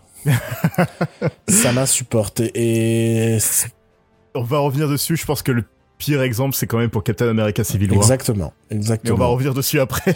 Parce que c'est ce que je dis quand je dis euh, que moi ce que j'aime bien dans les trucs de super-héros c'est l'aspect kitsch involontaire parce que moi je suis désolé quand pour moi tu vois Spider-Man qui fait des toiles qui se balance de toile en toile c'est involontairement kitsch mais c'est cool mais c'est involontairement kitsch tu ne vois pas ça en disant c'est réaliste tu vois et c'est ça que j'aime bien c'est l'utilisation de pouvoir l'utilisation de trucs je trouve ça marrant tu vois euh, Captain America c'est juste des gens qui se donnent des coups de poing et c'est saoulant quoi Thor, il donne pas des coups de poing, il donne des coups de marteau. Super. On va dire qu'au moins dans Thor Ragnarok, il lui donne un nouveau pouvoir, tu vois. Et heureusement, parce que moi, ça commence à me saouler. euh, Captain America, le soldat de l'hiver, rien de plus à raconter dessus. Il est réalisé par Anthony et Joe Russo, qui sont euh, des réalisateurs de comédie à la base. Ouais, et tu sais pas ce qu'ils foutent là, et maintenant c'est genre devenu euh, bah, un petit peu les nouveaux euh, Joss Whedon. Les, les, nouveaux John Favreau slash Joss Whedon, ouais. Ouais. C'est eux qui font faire tous les films Avengers, tout ça maintenant. Et... et Captain America aussi. Et ce qui est vachement dommage parce que je trouve qu'il n'y a pas de patte visuelle, mais bon, c'est pas grave. Ah, visuellement, il n'y a pas vraiment de patte. C'est gris, quoi. Ouais, mais j'ai bien aimé le côté conspiration dans le film, Autre film, Gardien de la Galaxie. Ah oui, il y, a ma scène préférée dans Captain America 2. Ah, bah merci. Ce que je voulais absolument dans Captain America, le premier du nom, c'était un truc vraiment rétro, kitsch et euh, pulp. Et dans le 2, il y a la scène avec Toby Jones qui révèle qu'en fait, euh, il y a Hydra qui est infiltré dans le Shield depuis toutes ces années, où c'est la tête de Toby Jones dans un écran d'ordinateur. Oui. Tu te rappelles pas de cette scène? Si, si, je me souviens de cette scène. Je me ah, souviens de Toby Jones, moi j'adore Toby Jones, alors euh, quand il y a Toby Jones dans un film, je me souviens. Voilà, moi je trouve que j'adore cette, cette scène. Merci. Voilà. Après l'interruption sourcil, l'interruption Toby Jones. Prochaine interruption, les sourcils de Toby Jones. non, parce qu'il n'apparaît plus Toby Jones dans le MCU. Malheureusement. Après. Mais tu vois, c'est aussi ce côté-là que j'aime bien, le côté... Moi, j'aime bien quand c'est kitsch et ridicule. C'est des films de super-héros. Pourquoi est-ce qu'on fait nos films de super-héros comme si c'était des putains de, de, de thrillers euh, euh, réalistes, politiques, machin, tout ça? Non c'est des films de super-héros, amusons-nous avec les pouvoirs, essayons de trouver des situations où, où les pouvoirs sont utilisés de façon marrante, tout ça. Et, ça, j'ai l'impression que ça ne le fait pas dans le MCU, et ça m'énerve. Donc, comme je disais, euh, autre film, Les Gardiens de la Galaxie, sorti en 2014, réalisé par James Gunn. Euh, c'est Star Wars si tous les personnages étaient Han Solo. Oui, ça, ça a été le, la grosse surprise euh, en termes de, de qualité et aussi en termes de d'audience, j'ai envie de dire, de succès. Euh, parce que je suis pas sûr qu'ils misaient forcément sur les Gardiens de la Galaxie. Ah, pas du tout. Hein, gros, succès, gros, succès surprise. Euh, pour cause parce que le film a cette ambiance un peu un peu cool un peu smooth James Gunn s'est permis de mettre plein de musique pop au travers de son film et au travers de sa suite également il se dégage une vraie ambiance du film, un truc, euh, il y a une ambiance vraiment différente, en comédie d'aventure de SF un peu. Mhm. Euh, donc c'est l'histoire de Star Lord et, et qui va se former sa petite euh, escouade involontaire de de loser, euh, enfin pas forcément de loser, mais de euh, comment comment parce que loser il y a le côté négatif, enfin le côté euh, raté. Ah mais ils, se le disent, hein, ce sont des losers. Pour moi c'est pas forcément des rats, c'est des misfits, tu vois, en anglais, mais je sais pas comment traduire ça en français. Des outcasts. Ouais, en français. des parias. Ouais, allez, des parias de la société, quoi. Qui se retrouvent, malgré eux, à devoir s'entraider pour, au final, empêcher la destruction. Ouais, c'est Fast and Furious. Euh. Dans l'espace. Dans l'espace. en plus, il y a Vin Diesel, donc ça marche. Putain. Mais euh, ouais, c'est euh, c'est euh, un des rares films un peu. Donc oui, à ce moment-là, c'était un des rares films qui dénotait du reste en tout cas. C'était un film qu'on n'attendait pas et qui et je me pour moi il fonctionne parce qu'on l'attendait pas en fait, tu vois. Mhm. Ouais, ouais, ouais. Et c'est ça qui est cool. Je sais pas, je sais pas quoi dire de plus. Je trouve que c'est aussi un bon mélange de, un peu comme Iron Man 1, de d'action, d'humour et de et de d'aventure, d'a- d'action, d'humour et de, je sais pas, d'aventure. Allez. Ouais, et le personnage de Thanos ne sert à rien dans ce film. Non, ça a été une nouvelle fois, c'est euh, le méchant de la semaine, quoi. c'est c'est le méchant que tu revois pas, puis qui meurt, et puis salut. Euh, On va le revoir dans Captain Marvel. c'est vrai? Mais ça se passe dans le passé, du coup. euh, Ah oui, donc c'est pour ça. vu qu'il meurt à la fin de Gardien de la Galaxie. euh, Ouais. Voilà, c'est pour ça. Euh, c'est surprenant, mais c'est avec les Gardiens ga- de la Galaxie que commence l'amorce Avengers, alors que à aucun moment dans les Gardiens de la Galaxie est fait mention des Avengers. tu, vois, il y a- il y, a cette logique très étrange où pour moi Captain America aurait dû être le film qui mène à Il aurait dû Avengers. sortir. Ouais, ouais, ouais. Surtout que ça, ça finit sur la destruction du Shield et sur, euh, sur Nick Fury qui part en, en exil, tout ça. Et pour le coup, non, c'est un film qui n'a quasi aucun rapport à ce moment-là avec le MCU, à part un petit teasing de Thanos. Et donc on arrive forcément à Avengers, l'ère d'Ultron, Avengers 2, euh, toujours écrit et réalisé par Joss Whedon, qui une nouvelle fois nous rassemble ces, euh, euh, ces héros qu'on a pu rencontrer dans les films précédents, sans trop de nouveaux, étonnamment. Moi, j'ai drôle de relation avec ce Avengers. Je sais que pour beaucoup, il est raté. Et moi, j'aime bien parce qu'il est raté, en fait. Enfin, il y a vraiment ce côté euh, ridicule à plein de moments qui fait que j'aime bien. Et il y a aussi ce côté teamwork qui, pour moi, marche beaucoup mieux que dans le premier. Parce que dans le 2, ils sont déjà une équipe. Dans le Oui. premier, ils se rencontrent, ils, ils apprennent à se connaître. Dans le premier, dans le 2, euh, Dans le... Ouais, mais dans le 2, il y a vraiment des scènes entre eux, tu vois, où, où ils discutent, tout ça, qui servent à rien en soi. hein. Je suis d'accord. oui, oui, oui. Mais il y a plus un sentiment de cohésion et d'équipe. Oui, non, mais de ce côté-là, c'était sympa. Le truc euh, qui je trouvais raté dans le film, c'est que on te présente euh, Ultron comme une menace, tout ça. Sauf que- Sauf qu'au final, Ultron, c'est juste un robot qui fait des blagues pendant tout le film. Ouais. Et d'un autre côté, t'as Thor qui, enfin, t'as toute une trame sur Thor qui te parle des, pierres de, de l'infini. Comme si on disait, eh, euh, ouais, le méchant de maintenant, c'est Ultron, mais on s'en fout. Bientôt, il y a Infinity War. Mais, mais il y a Ultron en ce moment, mais on s'en branle un petit peu. On vous parle de Thanos et de, d'Infinity War dans quelques années. Revenez dans trois ans. Pour moi, c'est une nouvelle fois la preuve d'échec de l'écriture. hein. Du, euh, du MCU de manière générale, quoi. Le, le, c'est, c'est, j'ai l'impression que le film est incapable, enfin, que, que est incapable de, euh, de structurer le récit, en fait. Et dans l'ère du tronc, il se rend pas compte que ça devrait être centré sur Ultron, et donc il se dit, non, il faut teaser le grand méchant, parce que maintenant, dans chaque film, faut qu'on tease le grand méchant. Ouais, surtout que bah, je veux bien dans dans Thor, euh, le monde des ténèbres, il y avait déjà une pierre de l'infini qui était présentée, tout ça. Enfin, je veux dire, les pierres de l'infini étaient déjà présentées dans certains films, mais c'est souvent rajouté euh, avec des grosses pinces, euh, Mhm. de manière assez maladroite que bah c'est mal écrit et Ouais. c'est re- c'est relou quoi. Mais c'est pour ça que j'ai du mal à me hyper sur le, là, Avengers 3, on nous ah, le début de la conclusion, parce qu'en fait la vraie conclusion sera sûrement Avengers 4, parce que c'est la conclusion de quoi? Quelle histoire va être conclue là? Le fait qu'il y a Thanos qui arrive, mais c'est qui Thanos? Il fait quoi Thanos? Pourquoi on doit avoir peur de Thanos? Dans chacun de vos films, vous avez un grand méchant dont le but c'est de détruire le monde. Avec un gros laser bleu. Thanos, c'est pas forcément plus méchant que les autres méchants qu'on a rencontrés jusqu'à maintenant, non? Tu vois Il y a vraiment ce côté-là qui fonctionne pas. Et là, euh, Ultron, c'est pareil, c'est un méchant, on te fait croire qu'il va tout détruire et il se fait niquer en 10 minutes à la fin du film. Mais je sais pas, j'ai un truc pour Avengers 2. J'ai vraiment ce côté euh, un peu kitsch et ça marche, quoi. Et une sous-trame qui pour moi est pas trop mal menée, c'est la crainte, euh, enfin la crainte, on s'en bat les couilles en vrai, mais le film veut nous faire craindre que Hawkeye va se faire buter, quoi. Parce qu'il nous présente sa famille. Ouais, bah c'est ça, c'est tu en fait, j'ai l'impression que Joss Whedon jouait avec les gens qui euh, s'intéressent un peu à l'écriture de scénario, tout ça, et tu te dis, bon, bah, s'il nous présente sa famille, c'est qui se fait buter à la fin pour qu'on soit triste, tu vois? Et il a joué là-dessus un peu, Joss Whedon. Et je sais pas, il y a deux, trois choses comme ça qui m'ont un peu amusé dans ce Avengers 2, qui fait que, pour moi, c'est un des pour les gens qui, comme moi, veulent un truc un peu kitsch raté, c'est pas, c'est pas mal, j'aime bien.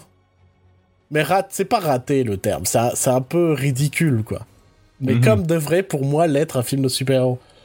Euh, pour moi, il y a toujours une part de ridicule qu'on qu'on qu'on accepte, en fait. C'est un truc, on sait que c'est ridicule, mais on l'accepte parce que c'est un peu cool. Pas- une nouvelle fois, je reviens sur Spider-Man. Le mec, il se morde par une... Enfin, en tout cas, dans... tu prends le Spider-Man de Sam Raimi, il se morde par une araignée, donc il se met à avoir des super pouvoirs. En soi, c'est ridicule. Et, et des abdos aussi. En soi, c'est ridicule, mais tu l'acceptes dans le truc du film et tu trouves ça cool.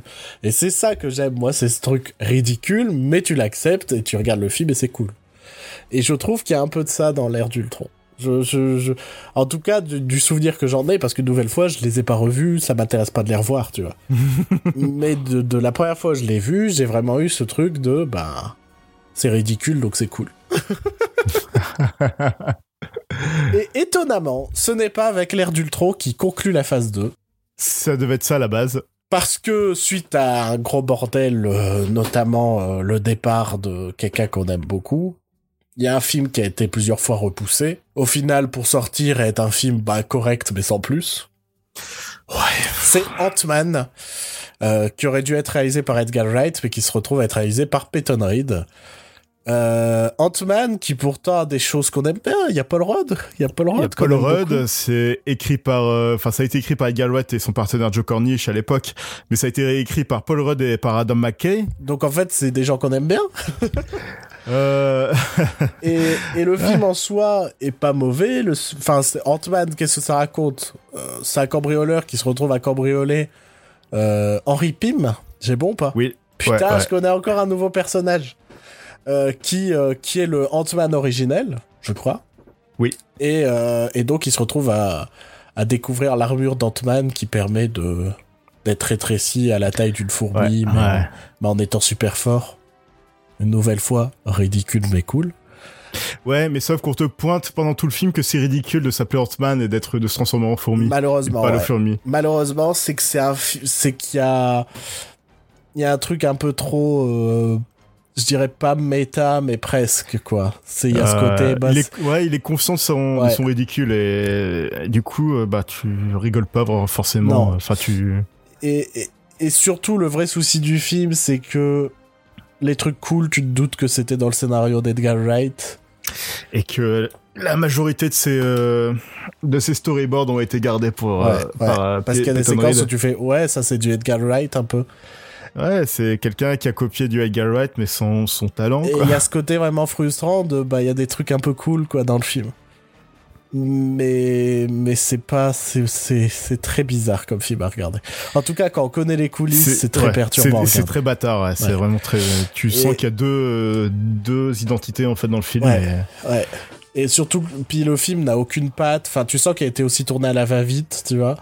Ouais, c'est tourné euh, comme une série de télé, on dirait. Ouais, Euh, ouais. Et, et c'est très. Enfin, c'est étrange, mais en même temps compréhensible que voilà, la, la phase 2 se termine sur un film aussi random que peut être Ant-Man.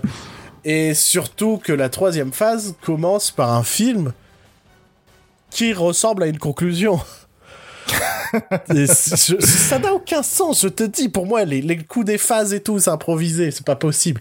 Parce que la phase 3 commence avec Captain America Civil War, donc le troisième Captain, Ameri- Captain America, pardon, toujours réalisé Mhm. par Anthony et Joe Russo, et toujours écrit par ceux qui sont responsables des Captain America.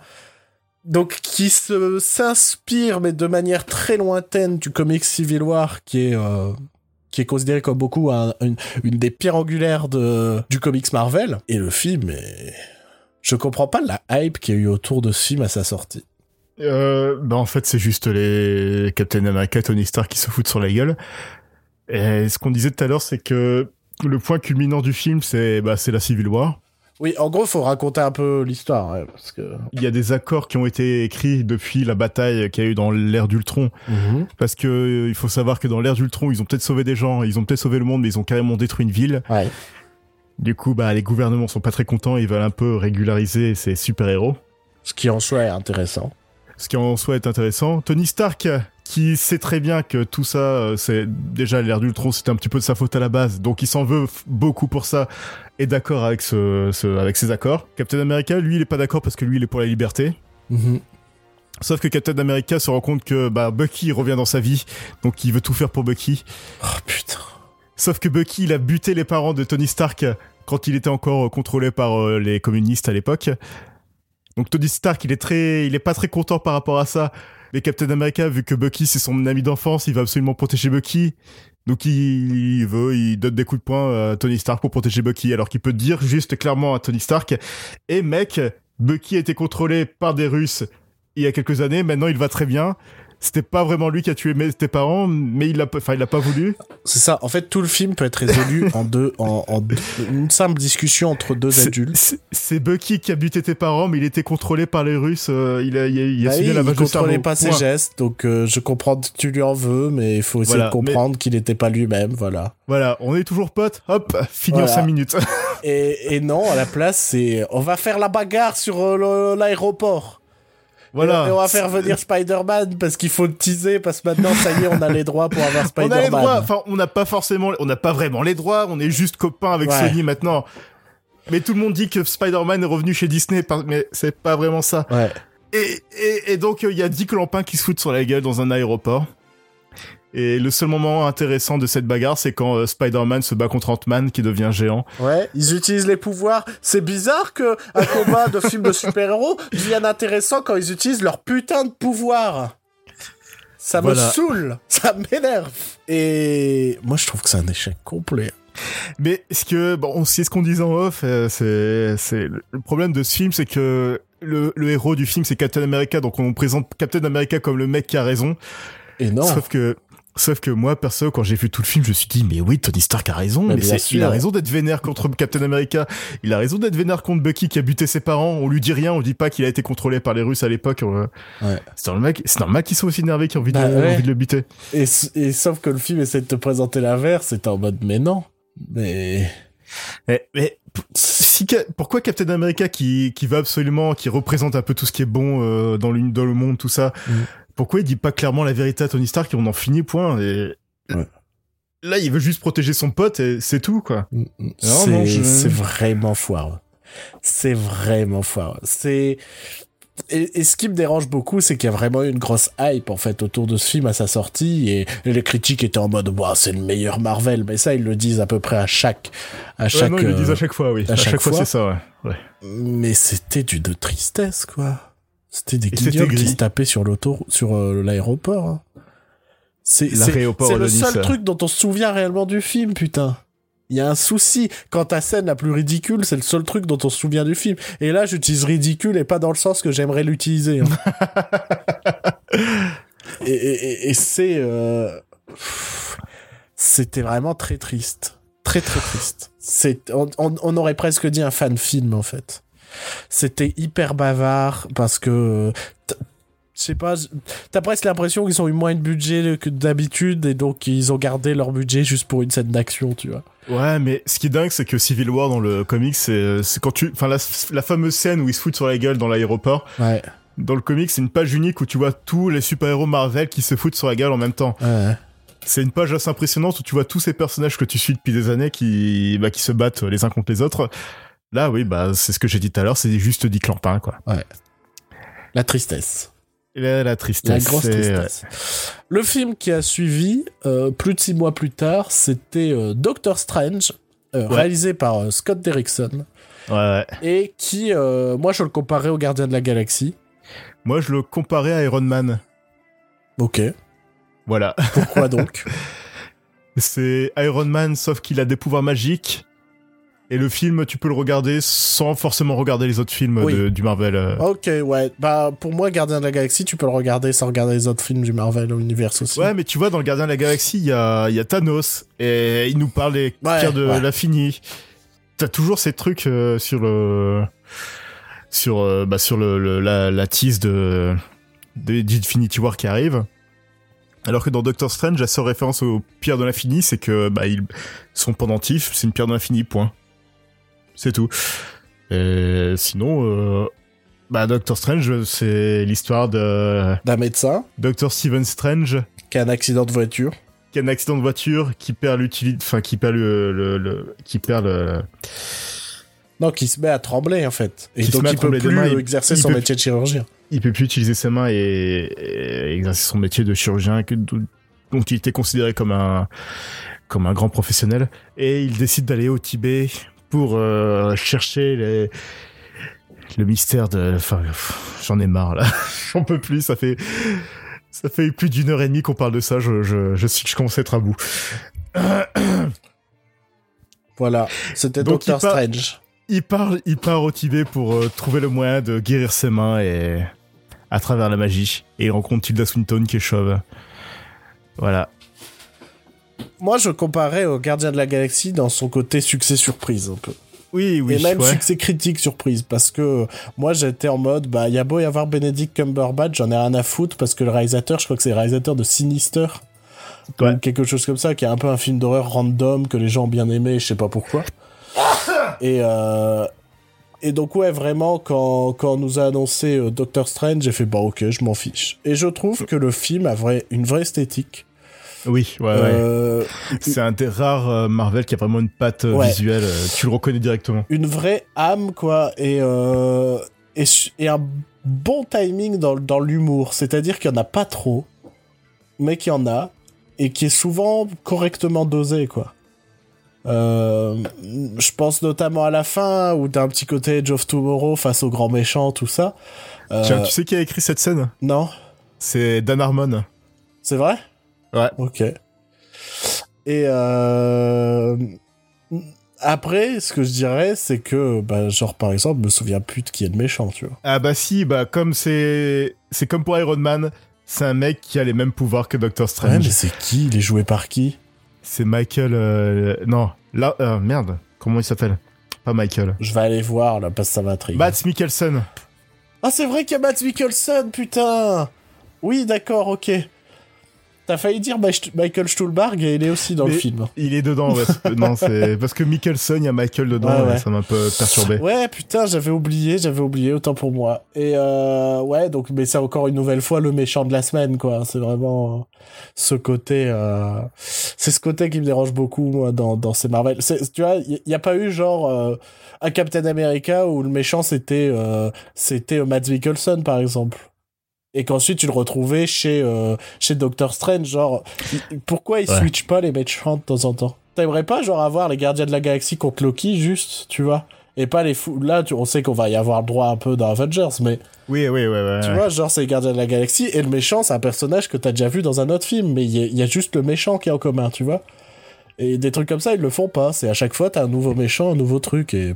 Non, mais clairement, c'est vrai que Marvel a une bonne galerie de méchants, hein, mais... mais... ils savent pas s'en servir, quoi. Ils savent pas les utiliser. Red Skull, c'est un des plus grands gâchis, parce que l'ennemi, il a... Enfin, il a un look, quoi. Euh, je me souviens qu'à l'époque, il y avait théorie comme quoi euh, le personnage de Robert Redford était euh, Red Skull en... en... en déguisement, en fait. Ouais.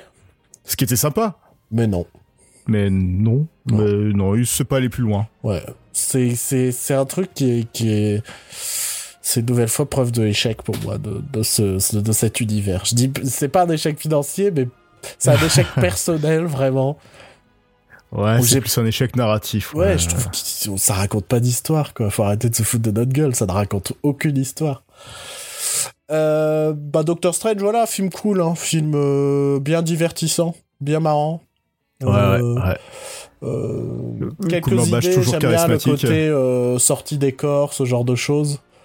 Les, ouais, toutes les, euh, toutes les expériences euh, de sortie des corps et même quand ils traversent les dimensions, tout ça, c'est vraiment très stylé. Ouais, ouais, il y a eu un vrai effort de fait là-dessus sur, sur, sur cette esthétique et J'aime bien quand il regarde sa main, puis sa main, enfin chaque doigt une nouvelle main, puis ça fait, ça continue comme ça à l'infini. C'est ça, c'est qu'il et c'est marrant, sans que ce soit trop. Je trouve qu'il y avait une bonne gestion de l'humour, vraiment dedans.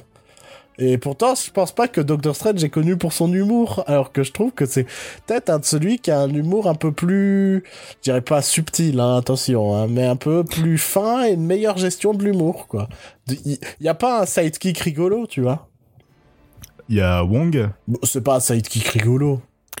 il est rigolo parce qu'il rigole jamais. Ouais, mais c'est pas. C'est ça le. C'est pas. ça le running gag il, il fait film, pas des vannes tout le long du film, tout ça, tu vois. Non. Euh, donc pour moi, ça marche bien parce que c'est c'est plutôt fin. Euh, quelques mois plus tard, donc Gardien de la Galaxie 2, moi, je... pas très emballé. Euh, J'ai bien aimé, mais c'est la même chose que le premier. C'est la même chose, mais en plus mou et en plus euh, sentimental, pas forcément intéressant et subtil, quoi. Tout, euh, tout, je, trouvais le méchant plus intéressant. Oui, le méchant est pas trop mal, mais comparé, à, comparé, comparé au premier. Il y a quand même d'énormes ficelles dans la trame, quoi. Enfin, tu te doutes que Star-Lord, il va se faire avoir par son père, ce genre de truc, tu vois. Il se voit à 10 km. Donc, il y a des grosses ficelles, ça manque, c'est pas fin comme euh, autant que les gens semblent le dire sur Internet. Et... Internet Ouais, moi, c'est... C'est... C'est pas nul, mais c'est pas génial, quoi. Ouais. On enchaîne, allez, on enchaîne rapidement. Je commence à fatiguer de tous ces Marvel. euh, donc, film qui a suivi Spider-Man Homecoming de John Watts. Euh, ben, c'est pas vraiment. Grosse surprise. Ouais, petite bonne surprise. Entre l'origin story et pas trop non plus. Oui, non, mais le truc, c'est que j'en attendais tellement pas de ce film que finalement, c'était une grosse surprise. Ouais, moi aussi. Hein. C'était, tellement le, ouais, c'était horrible. Il y, a eu il y a eu un marketing de merde. Les, les, les bandes annonces étaient pourries. Les affiches horribles. Les affiches étaient dégueulasses. On avait déjà subi deux Amazing Spider-Man qui étaient complètement horribles. Spider-Man Homecoming est toujours chez Sony et Sony, c'est pas non plus les, les meilleurs au niveau des productions de, de, de, de films à gros budget. Euh, donc oui, il y avait beaucoup, j'avais beaucoup de craintes sur ce film au final. Très sympathique. Euh, Tom Holland était vraiment super en Spider-Man et Peter Parker. Ce qui était, euh, ce qui est difficile parce que euh, dans les premiers Spider-Man, il y en a toujours un. Enfin, il y en a qui, il y a le personnage mais qui a pas l'autre. Genre. Euh, Tobey Maguire, il était bon Peter Parker, mais il était mauvais en Spider-Man et en Garfield c'était l'inverse. Là, je trouvais qu'il y avait un bon équilibre. Ouais. J'ai bien aimé le côté lycéen du film. Oui, moi aussi. C'était un des trucs. En fait, pour moi, Spider-Man Homecoming, c'est de, de, tout le MCU ce qui est le plus proche de ce que j'attends d'un film de super-héros. J'aime mm -hmm. bien la, le fait que l'histoire, en termes d'ampleur, elle est petite. Ouais, ouais, ouais, ouais tu clairement. Vois, ouais. Le faucon, c'est pas un mec qui veut détruire le monde, quoi. Euh, le vautour. Le vautour, pardon. le faucon, c'est le, le, copain de Captain America. Ouais, ouais. Euh, le vautour, c'est pas, tu vois, c'est pas un mec qui veut détruire le monde et. T'as remarqué que Captain America et Iron Man, ils ont tous les deux un sidekick noir? C'est vrai. Voilà. C'était le moment malaise de l'émission. Merci. Et euh, ouais, merci. Merci de m'interrompre euh, sur euh, l'anecdote du sidekick noir. voilà, c'est quand même mieux que les sourcils de Toby Jones. Hein. C'est un peu mieux, c'est pas ouf, mais c'est un peu mieux. Euh, donc ouais, il y, y, a ce côté euh, petite ampleur, il y a ce côté il y a ce côté un peu plus humain et, et des problèmes du quotidien, genre euh, les histoires d'amour, le, le le lycée, le puis les jeunes qui se foutent, qui se qui se moquent les uns les autres, ouais, c'était drôle aussi. Ouais, euh, moi j'ai trouvé ça très cool. Hein. J'ai vraiment, j'étais très agréablement surpris de ce Spider-Man Homecoming parce que je, je crois que j'aime bien Spider-Man en fait, mais je crois que j'aime bien le côté adolescent Spider-Man.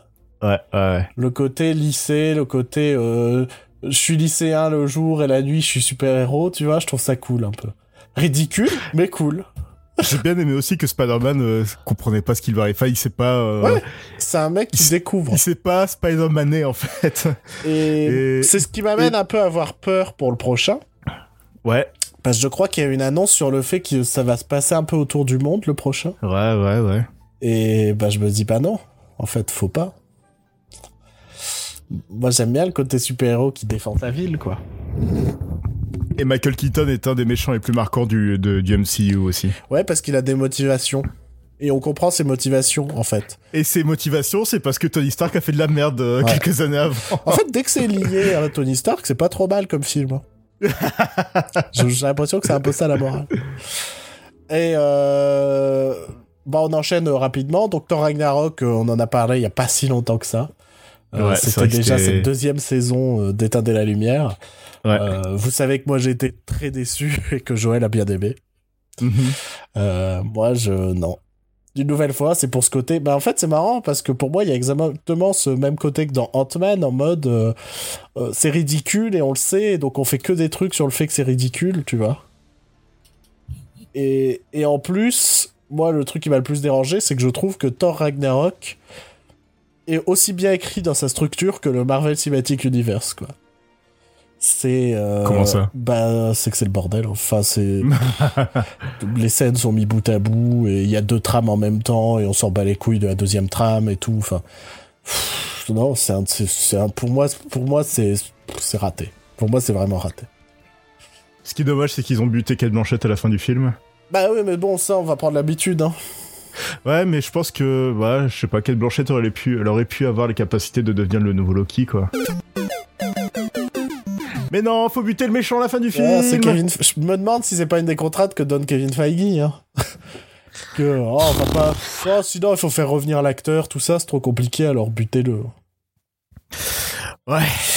Et euh, donc euh, le dernier film avant ce Avengers Infinity War, c'est Black Panther, et ça pour le coup on l'a fait il y a quand même pas très très longtemps. Il y a quatre numéros. Ouais, et euh, sympathique sans plus quoi. Ouais, ouais, ouais. Sympathique sans Ouais, plus. Sympathique, la fin un peu, un peu relou. Ouais, Le méchant meurt à la fin. ouais, exactement. Et puis ça se et ça s'affronte en se donnant des coups de poing. Avec des, des, des effets spéciaux qui rappellent un peu le Spider-Man de Sam Raimi d'il y a, d'il y a, d'il y a presque 20 ans. Ouais, ouais, ouais. Voilà. Ouais, assez ouais, sympathique sans plus. Ouais, Euh, ouais, ouais. bah, mais- Très brièvement, je te propose qu'on fasse un peu euh, notre petit top 5 des, des films Marvel, et puis après, je pense qu'on va se laisser pour cette émission un petit peu inutile. c'est y part? Euh, tu commences, je commence?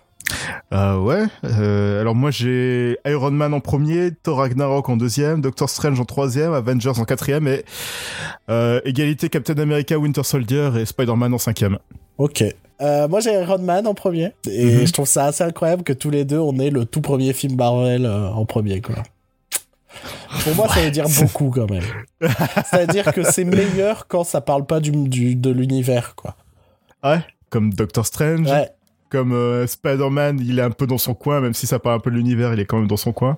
Il y a quand même Tony Stark dedans, mais il a un peu ce rôle de mentor et c'était sympa Ouais, aussi, parce qu'après l'histoire, c'est, elle découle d'Avengers, mais elle n'est pas non plus, euh, enfin, ça parle pas de Thanos, quoi. Donc euh, Iron Man en premier, Iron Man 3, parce que la déconstruction et le côté euh, je vous emmerde, démerdez-vous, moi ça me fait beaucoup trop rire. Euh, Spider-Man Homecoming en troisième place, parce que je trouve, Ouais. Voilà, c'est, pour moi c'est peut-être le le c'est- parce que j'ai pas revu euh, Spider-Man 2 mais pour moi c'est peut-être le meilleur film Spider-Man qu'on ait eu hein. Mhm, mhm. parce que il y a un, un très bon équilibre entre Peter Parker et Spider-Man et Ah, sur ce coup, ouais, le Spider-Man Homecoming est réussi par rapport à Spider- Spider-Man 2. Et pourtant, j'adore Spider-Man 2. euh, Mais, ouais. Doctor Strange Mhm. parce que une patte visuelle et, et, et plein de choses et Avengers 2 parce que Parce que t'es un tocard. Parce que c'est ridicule. C'est cool parce que c'est ridicule. Voilà donc euh, c'était un peu la fin de l'émission de l'inutilité. Je ne sais pas quel titre on va lui donner mais euh, ça, Marvel. ça, le mettra peut-être pas en- forcément en valeur. Euh, prochaine émission on va parler de choses un peu plus concrètes. On va revenir en profondeur sur Avengers Infinity War et dire à quel point bah comme d'hab on s'en bat les couilles en fait. Et euh, je commence à en avoir marre de parler des films Marvel. hein. Moi, je te le dis. hein. Je te le dis, hein, parce qu'à chaque film. Attends, je c'est quoi le pas. prochain Hein Ah, putain, c'est vrai qu'il y a Ant-Man en Mais juillet. oui, on va. Ah, juillet, on serait peut-être en vacances, ouais, donc ça ouais, va. donc il y aura peut-être pas d'émission sur Ant-Man, mais bon. euh, Et après, le prochain, c'est Captain Marvel en mars 2019. Donc Bon. il y aura un petit gap, mais bon, euh, ça commence à faire chier de parler de Marvel, j'en peux plus. Euh, tu me diras, on n'est pas forcément obligé, mais en même temps, si on n'en parle pas, on va nous dire, bah pourquoi vous n'avez pas parlé de Marvel alors euh, Puis euh, on vient d'en parler pendant une heure et demie, c'est pour ça qu'on Ouais. en a marre ouais, aussi. c'est peut-être ça aussi. Voilà, portez-vous bien. N'hésitez pas à nous dire vos top 5 euh, ou même top 3, enfin vos films votre, Marvel votre film préférés. Marvel hein. préféré serait pas mal. Voilà, sur Twitter, sur Facebook, sur notre site, et voilà, et aussi sur toutes les autres plateformes sur lesquelles vous nous écoutez habituellement. Très bien. Parce Euh, qu'il y en a beaucoup. J'ai regardé récemment sur quelle plateforme on était, et il y en a beaucoup. Et, ouais, et on regarde pas forcément nos chiffres sur toutes les plateformes, alors... euh, Mais c'est tenu sur un seul flux RSS, donc force, normalement ça doit être sur une seule. euh, Ah bon? Ah bon Ouais. Voilà. Allez, à bientôt, au revoir. Dormez bien. Salut Bisous. Il y a une scène après le générique ou pas? Non. J'ai récupéré les 5 pierres de l'infini Je vais aller combattre Thanos. J'ai coupé. C'est ce qu'a dit mon médecin quand j'ai été circoncis.